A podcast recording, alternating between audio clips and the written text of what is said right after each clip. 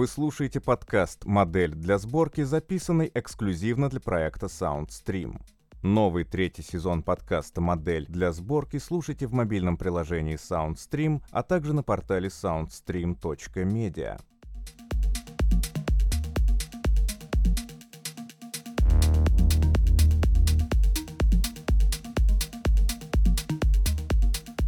Олег Дивов. Последнее интервью. Рассказ из сборника «День коронации», издательство «Эксмо», 2018 год. Часть вторая, заключительная.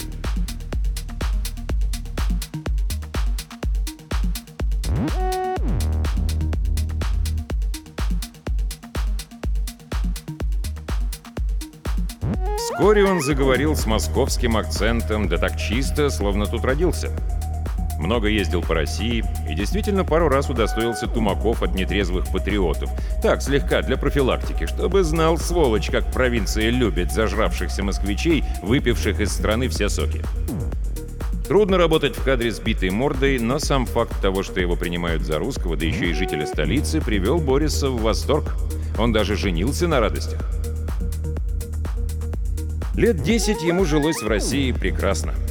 Он был звездой, жена совсем не мешала работать, и дети красивые получились. Конечно, даром это Борису не прошло. Его считали больным русофилом, говорили, что все, продался. За ним по всему интернету бегала персональная бригада хейтеров на зарплате и дивизии бесплатных психов. А он, знай, гнул свое и создавал потихоньку очень теплый, добрый, позитивный образ России и русских для всего мира. Но потом в России плавно и почти незаметно для непосвященных сменилась правящая элита. Пришли те, кого тут давно ждали. Патриоты-технократы, которых потихоньку выпистывал хитрый Путин. Оказались эти ребята весьма зубастыми, расчищали под себя поляну жестко, с шумными расправами и показательными судилищами народу на потеху. Какого-то явного экономического чуда страна не дождалась, но давно обещанный технологический рывок пошел сразу по всем направлениям, качество жизни повысилось за считанные годы. Постепенно нарисовалось и лицо этой когорты. Все больше внимания оттягивал на себя отставной полковник Серебров, умница и симпатяга, вынырнувший откуда-то из недр военно-промышленного комплекса с парой боевых наград и дипломом Академии госуправления. Он умел хорошо говорить и нравиться людям — Соленко сразу его засек наметанным глазом и сказал, что этот ушлый дядька снял погоны неспроста. Сейчас его будут продвигать. Нынешний президент — фигура техническая и промежуточная, а вот лет через 7-8 вы сами выберете Сереброва и очень надолго. Правда, он изрядный монархист, но это у военных, что действующих, что бывших, стандартный закидон. А в остальном, как говорится, был бы человек хороший. Кто ж знал, что Сереброва продвигать будут конкретно в цари? И персональные убеждения Сереброва вовсе ничего не значат. То есть для Бориса Соленко это оказалось полное откровение.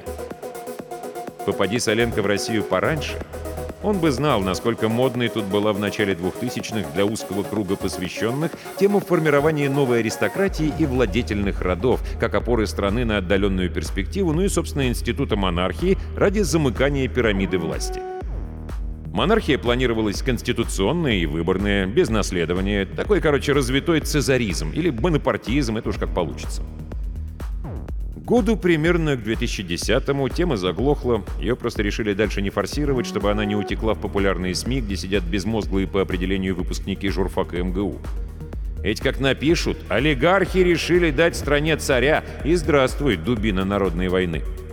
Увы, Стараниями одной конкретной творческой личности при слове «царь» народ представляет себе ее конкретное лицо. Так можно запороть любую идею. Как запороли уже последовательно коммунизм, демократию, либерализм, игру в бадминтон и далее везде. Идея пустила глубокие корни, и когда настало ее время, полезла наружу зелененькая, свеженькая и веселенькая. Соленко занервничал. Он был уже репортером до мозга костей, то есть человеком, натасканным на объективность и на безоценочное освещение событий, но в частном порядке его от слова «царь» просто трясло. Борис долго не мог понять, чем так страшна русская монархия, пока не родил формулировку «это плохо кончится». Она все объясняла. Друзья и коллеги восприняли его фобию с пониманием, говоря себе и другим «Боря все-таки не отсюда, трудно ему, пожалеем мужика». Они сами относились к монархии, даже самые конституционные выборные, очень по-разному. Потом объявили о строительстве щита, и фобия перешла в манию, а сам Соленко ушел в оппозицию. Москва встретила его метаморфозу с равнодушием почти оскорбительным. Неофициально Борису шепнули, что он такой тоже стране полезен, а то уж больно у нас все единогласно. Зато его чуть не выгнали из GINN, потому что с безоценочностью и объективностью в сюжетах московского корреспондента вдруг стало как-то плохо. Он с трудом взял себя в руки. Начались личные проблемы. Трудно общаться с людьми, которые в упор не видят, как их власть толкает страну к войне с цивилизованным миром. Ну и людям трудно общаться с человеком, из которого вдруг посыпались обороты вроде «цивилизованный мир», чего за ним 10 лет не замечали. Кончилось все действительно плохо, но пока еще только для самого Соленко. Может, завтра станет плохо сразу всем, но это завтра. А сейчас Ник украдкой поглядывал на Бориса и думал, как бы подловить момент, когда будет уместно спросить, почему он все еще здесь. Жена выставила его за дверь года два назад. Сыновья, как Ник понял по некоторым обмолвкам, предпочитали гордиться папой на расстоянии. Они и раньше-то видели своего звездного родителя не каждый день. Зачем Борис так отчаянно цепляется за Москву, в которой он теперь чужой? Наверное, это что-то очень личное. До въезда в город осталось всего ничего, но поток уплотнился и сильно замедлился. За окном тянулись вереницы и торговые центры, позади них жилые кварталы. Всюду сновал транспорт, ходили люди, и трудно было поверить, что завтра война. Хвост держался в паре машин позади. Ник украдкой рассмотрел его. Примерно так он представлял себе автомобиль ФСБ, если бы не одно «но». Это был вылитый автомобиль ФБР. Марка, цвет, модель, ну все. Издеваются они, что ли? «Миш!» — позвал Соленко, глядя в окно. «А у нас совсем ничего не осталось?» «Увы. Это потому, что кто-то пожадничал. Это потому, что кто-то слишком много пьет». Соленко выразительно шмыгнул носом. «Слушай, насчет Лены, — сказал Миша, — прости, кажется, это было лишнее». «Да нормально, я не обиделся», — буркнул Соленко. «Вы, конечно, старались. Вам бы только уязвить человека. Вы меня ненавидите за национальность, за то, что я американец, но у вас руки короткие сладить со мной». «Слава богу! Наконец-то что-то знакомое. Узнаю друга Борю». «Друг Боря, ты когда собираешься инструктировать заморского гостя?» Соленко покосился на притихшего в своем углу Ника. «А я не буду», — заявил он. Спереди обернулся Гоша. Миша тоже сделал такое движение, словно очень хочет посмотреть назад, но ограничился пристальным взглядом в зеркало. Ник уже в который раз почувствовал себя мебелью. Это было несколько унизительно, но Ник отдавал себе отчет, старался как минимум, что ситуация непростая, люди непростые и вообще все сложно. Надо представить, что я в Сан-Эскобаре. Там со мной тоже не церемонились. «И зачем тогда было это все?» — недовольно спросил Миша. «Я хотел. Честно. Но я пока сюда ехал, много думал, и пока вас ждал на парковке, тоже думал», — сказал Соленко. И понял одну вещь. Даже странно, как она раньше не пришла мне в голову. Ничего уже не исправить, ничего не изменить. Россия мчится, как красный бронепоезд на полных парах в историю, и это интервью, если оно получится, будет документом эпохи. Возможно, последним интервью Сереброва, а может, последним интервью на Земле. Ты с похмелья бываешь положительно невыносим. Отстань, я потеряю мысль. Ник, пойми меня правильно. Это уже не наша игра и, по большому счету, даже не наше дело. GINN здесь только инструмент, а вернее игрушка судьбы. Государь, мать его, император Роман Валерьевич Серебров тоже доигрался, но его роль первого плана. И твоя задача — дать ему комфортно исполнить свою партию. Больше от тебя ничего не требуется. Думаю, уже готовы вопросы, и ты не упирайся, когда их увидишь. Можешь их редактировать, но не отказываться. Их надо отработать, а пока Серебров будет говорить, ты поймешь, чего не хватает, и придумаешь свои. Один-два, не больше. Не сочти за оскорбление, но Серебров в нашей профессии немного опытнее тебя и лучше знает, как готовить и вести интервью. Просто не мешай ему. Это лучший способ нам исполнить свой долг перед лицом неизбежного. Понял меня? Ника торопело кивнул. Уже в пятый или шестой раз. Ничего себе инструктаж. Какая-то эпитафия человечеству. «Ох и худо тебе, дружище!» — протянул Миша. «Вы просто не видите!» Соленко тяжело вздохнул. «Вы просто не видите, как все это выглядит со стороны!» «Да вроде неплохо. Только для вас!» А с точки зрения нормального человека к власти пришла хунта и творит беспредел. Ее пытались хотя бы призвать к порядку, ничего не получилось. А теперь она совсем обнаглела, и ее остановит силой. Ник молча кивнул. Миша и Гоша синхронно то ли хрюкнули, то ли фыркнули. «Нет, ну есть и такое мнение», — согласился Миша. «Только ты про нормального человека вычеркни, пожалуйста. Это мнение тех, кто заинтересован. Его навязали всем, кто зависит от заинтересованных. А вот нормальный и, главное, внутренне свободный человек — россиянин, например, вернул Соленко. Да хотя бы россиянин, со свойственным ему пофигизмом, зижде... Блин, зиждящим... Или надо через «и». Да пофиг, основанным. С пофигизмом, основанным именно на внутренней свободе. Он понимает, насколько все естественно и нормально. В кои-то веки нормально. Ой, хватит, сколько можно? Я тебе пытаюсь объяснить, а ты не слышишь. Неважно, что ты думаешь, и неважно, что думаю я, даже если люди во всем мире одурачены, какая разница? Важно только одно — как действия России выглядят и какие были сделаны выводы. «Я помню, какие выводы были сделаны из пробирки с белым порошком», — произнес Миша вкратчиво. «Триста тысяч жителей это стоило Ираку. Стесняюсь спросить. Ты ведь раньше знал про это, а потом забыл, а?» А для Ливии и пробирки не понадобилось. Теперь скажи, почему Россия, на которую 20 лет всех собак вешают, построила щит? «Совершенно не вопрос», — отрезал Соленко. «Надо было загружать ВПК, загружать стройкомплекс, придумать рабочие места, хоть из воздуха. Этот ваш щит — огромный мыльный пузырь. И без войны он лопнет. Сереброва просто загнали в угол, ему деваться некуда. Мне его искренне жаль. Рома заложник, но мог бы пустить себе пулю в лоб, а взял и всю страну потянул за собой. «Бедный Гоша!» — донеслось спереди. «Чего я бедный?» «Но я-то Борю почти год не видел, а ты эту конспирологию слушаешь каждый божий день, кроме выходных. Знаешь, Борь, мне иногда кажется, что ты прав. Мы все умные, а ты один дурак». «Работа такая», — заявил Соленко. «Работа шута — говорить правду в лицо». «Тоже мне Шико нашелся!» Только он-то был герой. Кто такой?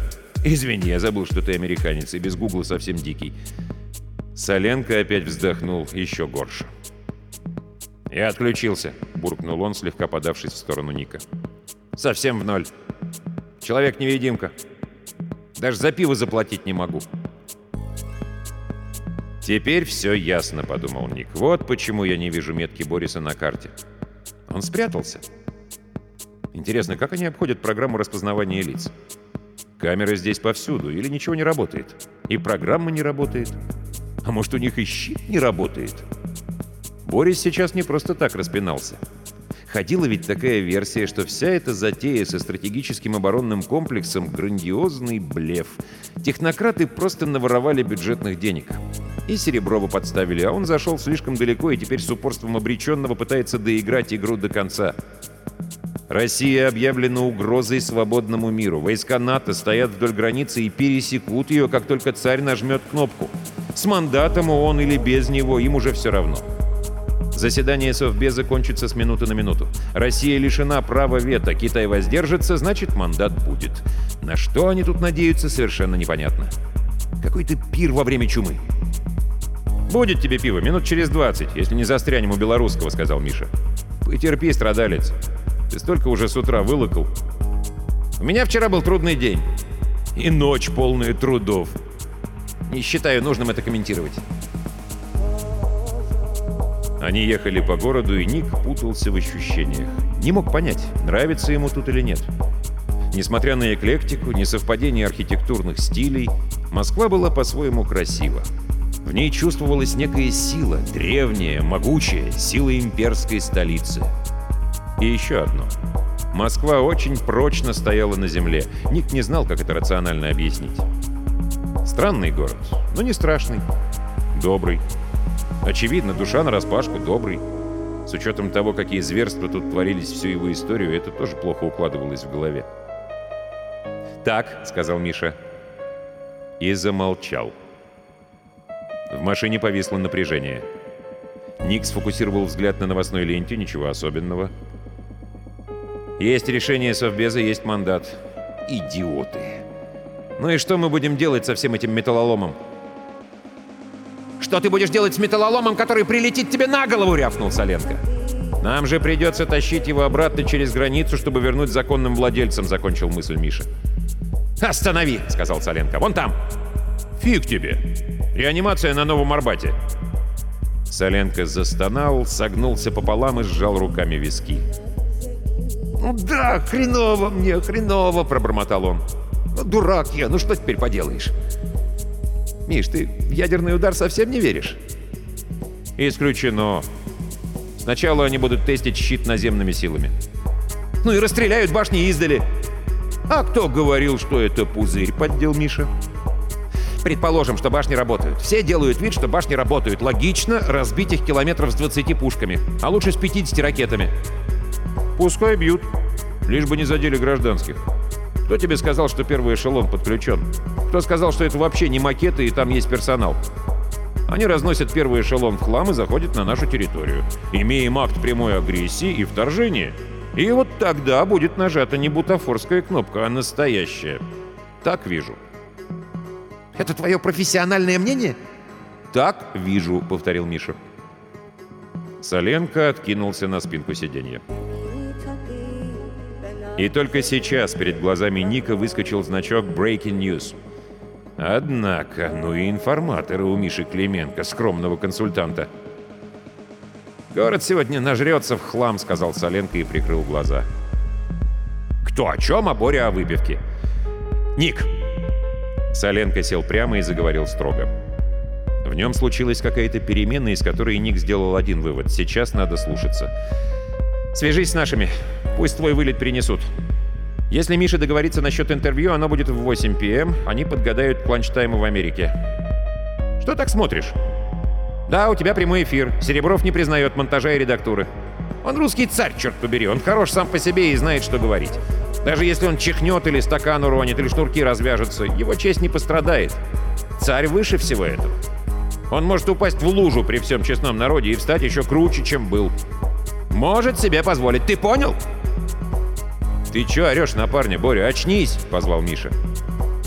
«Ты лучше скажи, кто Романа всему этому научил?» — пробасил Гоша. «Цыц! Он сам умел. Он не глупее нас с вами. Уж точно не глупее меня. Прости, Ник, что-то я очень громкий. Итак, скажи нашим, я хочу, чтобы самолет вылетел около 0 часов. Лучше чуть раньше. 11.30 будет хорошо. Миш? Успеете. Хотя зачем такая спешка? Значит, 11.30. Передавай. «Мне кто-нибудь даст сказать?» — воскликнул Ник с отчаянием в голосе. Он сам не ожидал, что его вдруг так прорвет. Трое старших заговорили разом. «Да кто ж тебе мешает, дорогой Миша?» «Совсем затюкали парня, это Гоша». «Тебе сейчас дадут в морду!» — рявкнул Борис. И наступила тишина. Машина стояла на светофоре у белорусского вокзала. Рядом ждал автобус, и скучающие пассажиры вдруг оживились. Они заметили Соленко и теперь показывали на него друг другу пальцами. «Ну, говори, чего молчишь?» — бросил Соленко и отвернулся. Увидел то ли своих поклонников, то ли потенциальных доносчиков и помахал им. Пассажиры достали смартфоны, чтобы запечатлеть такую диковину, как самый разыскиваемый человек в России, но тут Миша резко увел машину направо под зеленую стрелку. «Я рассчитывал поснимать в городе ночью и утром», — обескураженно пробормотал Ник. «У нас вылет за час до начала коронации. Мы будем уже в Праге, когда церемония кончится». «Нет», — сказал Соленко. Они могут включить эту штуку раньше. Я бы запустил ее в полночь, но Серебров поставит на 4 утра и будет прав. «Мыльный пузырь!» — протянул Миша. «Заткнись!» «Ник, прости нас. Все на взводе, если ты помнишь это выражение. Тебе надо отдохнуть. Мы тебя сейчас положим спать». «Я спал в самолете. Можно мне походить по городу хотя бы днем?» — взмолился Ник. «А если тебе череп проломят? Кто уже чуть не допрыгался в аэропорту?» Думаешь, только я тут хочу врезать по твоей пиндосской морде?» Ник инстинктивно сжался, настолько ощутимо Соленко ударил его своей невидимой злобой. «Борь, ну ты вообще!» — протянул Миша осуждающе. «Что вообще?» «У парня на лбу написано «Made in USA», а он еще и сам нарывается. Догадались, блин, кого прислать. И я тоже хорош гусь, не подумал. Надо было звать Бурлюка. Он такой густопсовый, по нему ничего не видно. Зато у Бурлюка акцентов сразу два. Нью-Йоркский и Одесский. Его не по морде будут бить, а по акценту. Потом, как ты себе представляешь? Серебров, а напротив Бурлюк. Роман Валерьевич зайдет в кабинет и его вынесут, он умрет со смеху. Ну, не знаю. Конечно, они не очень монтируются. Какой ты деликатный. А я скажу прямо, это будет даже не порнография, это провокация. Нет, для Америки сойдет, они ко всему привычные и не поймут, в чем проблема. Но если, дорогие мои москвичи, отсмотрев минуту прямого эфира с Бурлюком, пойдут жечь американское посольство, я не удивлюсь. У нас еще остались люди, для которых эстетика не пустой звук. «Вот видишь, как в Москве все сложно», — сообщил Соленко, повернувшись к Нику. Тот машинально от него отодвинулся, вжавшись в угол. Кругом эстеты драные, цари себе навыдумывали, техника у них на грани фантастики, а я 20 лет во всем этом по уши, каждый день, круглые сутки. И вдруг меня вышвырнули. Сказали, пошел вот, Боря, ты не оправдал доверие. И сейчас у меня нет второго человека, которого пустят к Сереброву. Только тебе можно, тебя ФСБ одобрило. Если они до вечера не передумают. Не могу я рисковать твоей головой. Последнее интервью. «Я с ним пойду по городу», — пообещал Гоша. Соленко задумался. «Он не будет приставать к людям». «А что он будет?» «Иди и смотри», — непонятно для Ника объяснил Гоша. «Это самое лучшее. Он отлично снимает с движения, я видел. По-хорошему его надо просто застримить. У него же есть персональный канал, и пусть все смотрят, как живет Москва. Они же не знают, как тут у нас. Они видят нарезку не видит жизни. «Дайте мне холодного пива», — сказал Соленко устало. «И делайте, что хотите». «Снова узнаю Борю», — сказал Миша.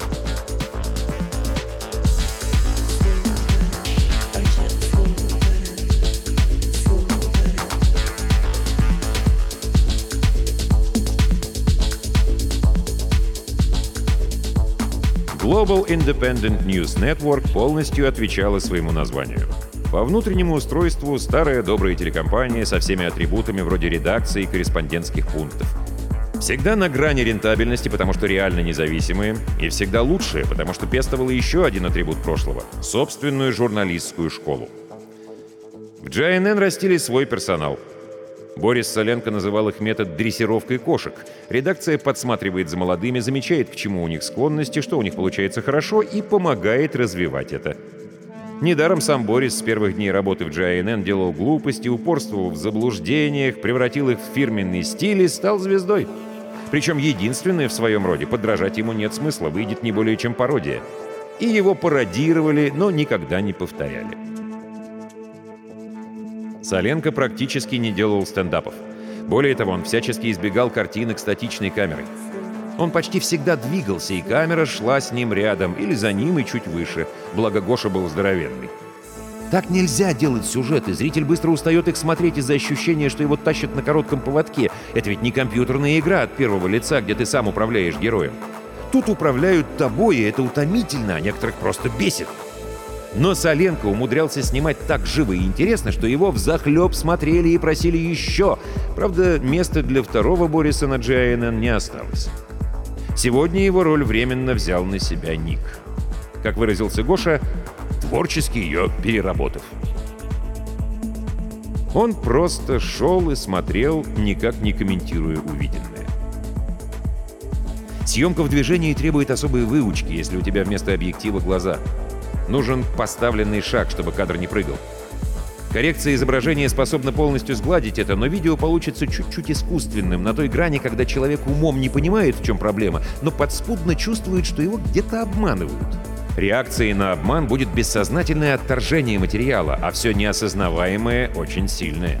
Проще научиться правильно ходить, чем столкнуться с тем, что люди тебя не любят и сами удивляются, с чего бы. Какой-то ты, значит, противный. Это уже приговор на всю жизнь. Ник очень старался, но через час понял, что, во-первых, неадекватно устал, а во-вторых, упускает нечто главное, общее, заостряя внимание на частностях. У него буквально разбегались глаза, он цеплялся взглядом за улыбки, смех, рукопожатия, поцелуи. А еще никогда и нигде он не видел столько элегантных людей и гонялся за ними по отдельности, когда надо было хватать картину в целом и копать глубже. Ему нужна была душа города. По счастью, рядом был Гоша со стабилизированными камерами, способными держаться ровно и едва ли не на бегу. Немного смущаясь, Ник попросил его взять работу оператора на себя. Гоша хихикнул и сказал «А я говорил». И почти сразу Ник кое-что понял. Много раз он слышал, будто Москва подавляет, навязывает свой темп и отталкивает равнодушием. Это оказалось совсем не так. Необъяснимое впечатление, что Москва — город добрый, только окрепло, пока он бродил с Гошей по историческому центру. Здесь столичный лоск существовал рука об руку с домашним уютом. Гламур с чувством собственного достоинства, быстрый темп жизни с глубоким спокойствием. Город дышал силой, уверенностью и свободой. В старой имперской столице вольно дышалось. Знаменитые сталинские высотки были, конечно, тяжеловесны, но так вписывались в пейзаж, что совсем не давили на психику. «Хочу что-нибудь тоталитарное», — сказал Ник. «Поехали на смотру», — не раздумывая, предложил Гоша. И привез Ника на смотровую площадку у здания МГУ. «Будь я проклят!» — только и сказал Ник. «Хорошо-то как!» «Это не лучший в мире университет», — извиняющимся тоном сообщил Гоша. «Зато самый красивый», — твердо ответил Ник. К вечеру он совершенно загонял Гошу, зато персональный канал Ника буквально ломился от лайков и недоуменных комментов вроде «Как-то не похоже, что эти ребята хотят развязать войну» со стабильным ответом «Это ты еще их короля не видел, он вообще пупсик». Интервью с королем поднялось в топ ожиданий, и генеральный продюсер GNN написал Нику так держать, что считалось в офисе наивысшим одобрением. Сам Ник был грустен и задумчив. «Что с тобой?» — спросил Гоша. «Люди», — ответил Ник. «Не понял». «Сам не понял». Люди здесь были странные и еще странно привлекательные. Красивые, но это ясно, ведь столица поколения за поколением завлекает самых ярких женщин и мужчин со всей страны. Прекрасно одетые, но об этом феномене Ник был наслышан и готов ко всему. Неулыбчивые, даже хмурые. Он и про это заранее разузнал, и ему сейчас было неуютно от мысли, что вряд ли удастся передать, какая бездонная глубина может скрываться под маской выученного спокойствия. Он словно предавал этих людей или подставлял, не умея показать ту абсолютную внутреннюю свободу русских, о которой как бы в шутку говорил утром Миша, а это оказалось правда. Ощущение легкости и свободы в тяжеловесный каменный городской центр приносили с собой именно люди. Они были этим пропитаны. Ник понимал, что он сейчас приподнял только самый краешек завесы, окутавшей тайну русской души, и очень боялся делать поспешные выводы. Но очень хотелось. В конце концов, наблюдательность — его профессия. Ник уже забыл, что думал о русских утром, как боялся их и одновременно жалел. Он заметил, что из города совсем не видно башен щита, и это наверняка влияет на его оценку ситуации, но сами-то русские о башнях помнили, называли башнями ПБЗ, Гоша объяснил, какой тут хитрый двойной смысл, и едко шутили на их счет. История прихода к власти хунты выворачивалась наизнанку, иначе виделся демонический и трагический персонаж Серебров, которого уж как-то слишком хорошо знал не только Соленко, но и его оператор. Ключом к тайне была все та же внутренняя свобода каждого русского, взятого по отдельности. Они носят ее в себе. Она у них просто есть от рождения. Если как следует задуматься об этом, можно было испугаться всерьез. Если нация с такими задатками решила отгородиться от мира стеной, которую пробьет только баллистическая ракета, примем на веру, будто щит только стена, возможно, мир очень и очень нездоров. Ник быстро и невнятно выпалил все это Гоше и спросил, «Как ты думаешь, а что будет, если я попробую как-то, хотя бы намеком, в двух словах, Сказать? Это оценочное суждение. Ты вылетишь из GNN как джин из бутылки. А если это важно? А я промолчу. А потом окажется, что я сегодня на самом деле беру последнее интервью, и завтра война. Пусть я ничего не смог изменить, но я промолчал. Гоша на всякий случай Ника обнюхал, чтобы убедиться. Не пил. Между прочим, дело было к вечеру, а город все еще не проявлял тенденции надраться в хлам. «Поговори с Борей», — сказал Гоша. «Он сейчас не в форме, но все равно умный». Они нашли Соленко там же, где его оставили, в уличном кафе на Новом Арбате. Похоже, он так и проторчал тут весь день. Самый разыскиваемый человек в России был то ли на удивление трезв, то ли до такого изумления пьян, когда уже все равно, что трезвый. Сидел он в окружении известных московских журналистов, минимум двоих Ник легко узнал, и непринужденно болтал с ними. Посмотрев на Соленко более внимательно, Ник подумал, что говорить с ним о серьезных материях или уже поздно, или пока рано, и решил, что сам разберется. Не маленький уже, в общем-то. Пора за себя отвечать. За столиком поблизости Миша Клименко сосредоточенно тыкал всеми десятью пальцами в планшет, а рядом скучали над едва начатым пивом двое мужчин такого откровенно КГБшного вида, что Ник окончательно потерял всякую надежду понять, кто в этой стране разыскивает Бориса, а главное, зачем.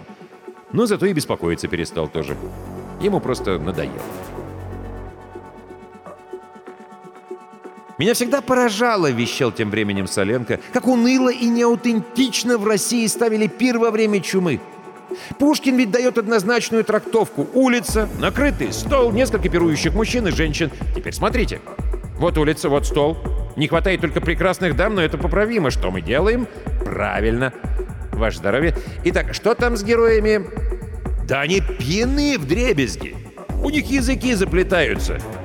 «Спой нам, Мэри, унылый, протяжно», — говорит председатель, — «немного погрустим, но просто чтобы не забывать, где мы и что мы, а дальше снова оторвемся». И я даже верю, что сначала Мэри поет одна, но потом они не выдерживают и начинают орать хором, да еще и под гармошку. Вот как правильно. Ай да Пушкин, ай да сукин сын! Если бы хоть у кого-то в этом замечательном, но неисправимо провинциальном городе была в крови пара капель живого эстетического чувства, он бы сегодня сорвал банк и остался навсегда в истории, поставив пир во время чумы так, как надо. «Вот это наш Боря», — сказал Миша, поднимая глаза на Ника. «Боря, каков он есть. Вольный российский эстет, блин. Ты готов?» «Я только ему скажу, чтоб собирался». «Куда?» – удивился Миша. «В аэропорт. У меня есть некоторый опыт экстрадиции, и я знаю, что Бориса не смогут просто взять и посадить в самолет, как обещали полисмены. Нужно время на оформление документов. Вы сделаете так, чтобы его отвезли?» Миша хмыкнул. Почесал в затылке. Поглядел на Ника задумчиво, потом мягко улыбнулся. «Хорошо. Иди скажи ему». «А откуда тебя высылали?» «Сан Эскобар», — сказал Ник, стараясь, чтобы это прозвучало не слишком пафосно. «Ты пошел по стопам Бори и сообщил диктатору, что тот дурак?» «Нет, нет, это было раньше, и меня, конечно, не пустили к диктатору». «Да я пошутил», — перебил Миша. «К нему и Борю не пустят. Не будь занудой. Но ты все равно молодец, отважный парень. Я знал, что ты ездил туда, но упустил из виду, что тебя выперли. Так почему?» «Шпионаж под прикрытием». «А ты шпион под прикрытием?» — обрадовался Миша. Двое грустных мужчин рядом с Мишей погрустнели окончательно и едва ли не отвернулись от Ника. «К счастью, нет», — сказал Ник.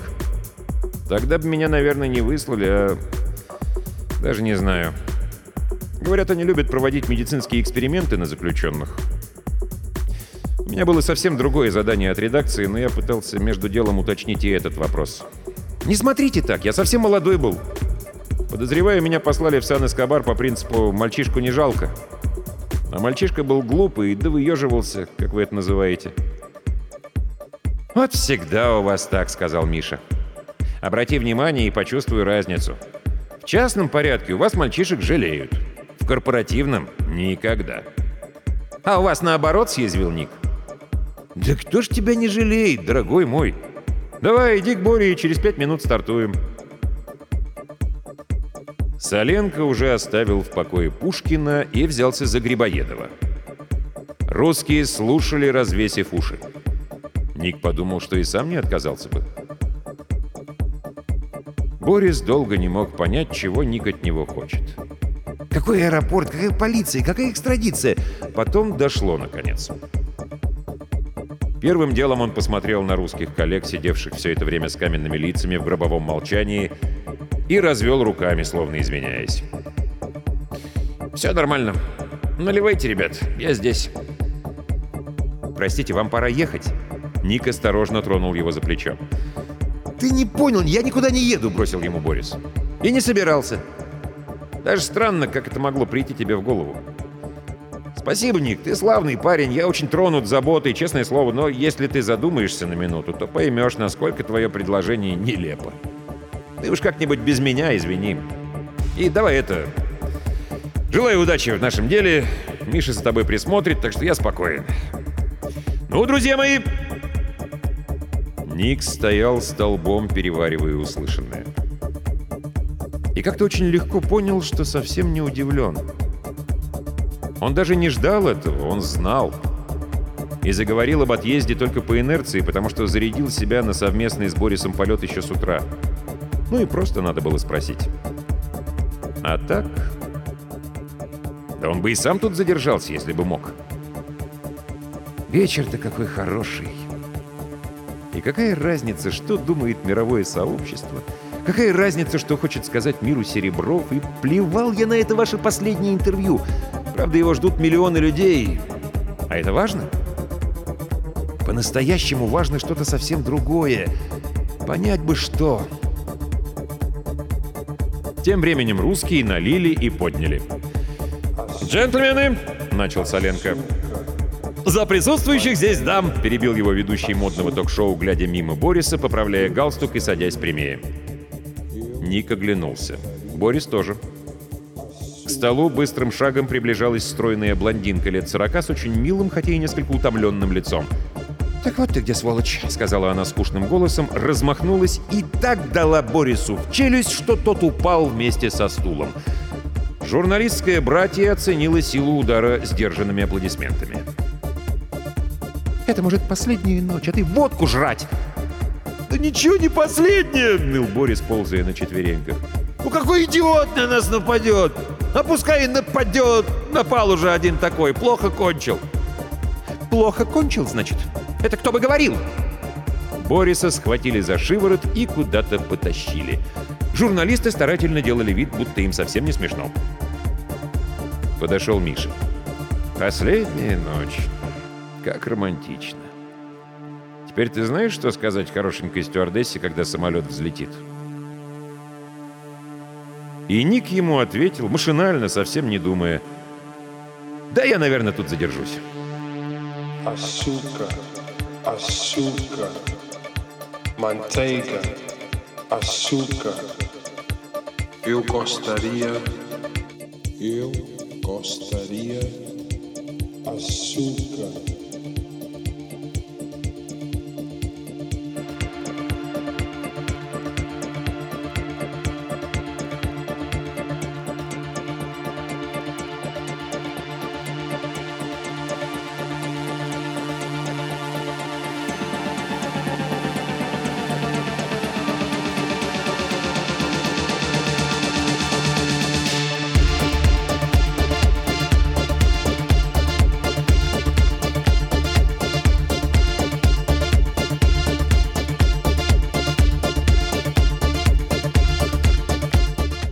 Вы слушаете подкаст «Модель для сборки», записанный эксклюзивно для проекта SoundStream. Новый третий сезон подкаста «Модель для сборки» слушайте в мобильном приложении SoundStream, а также на портале soundstream.media.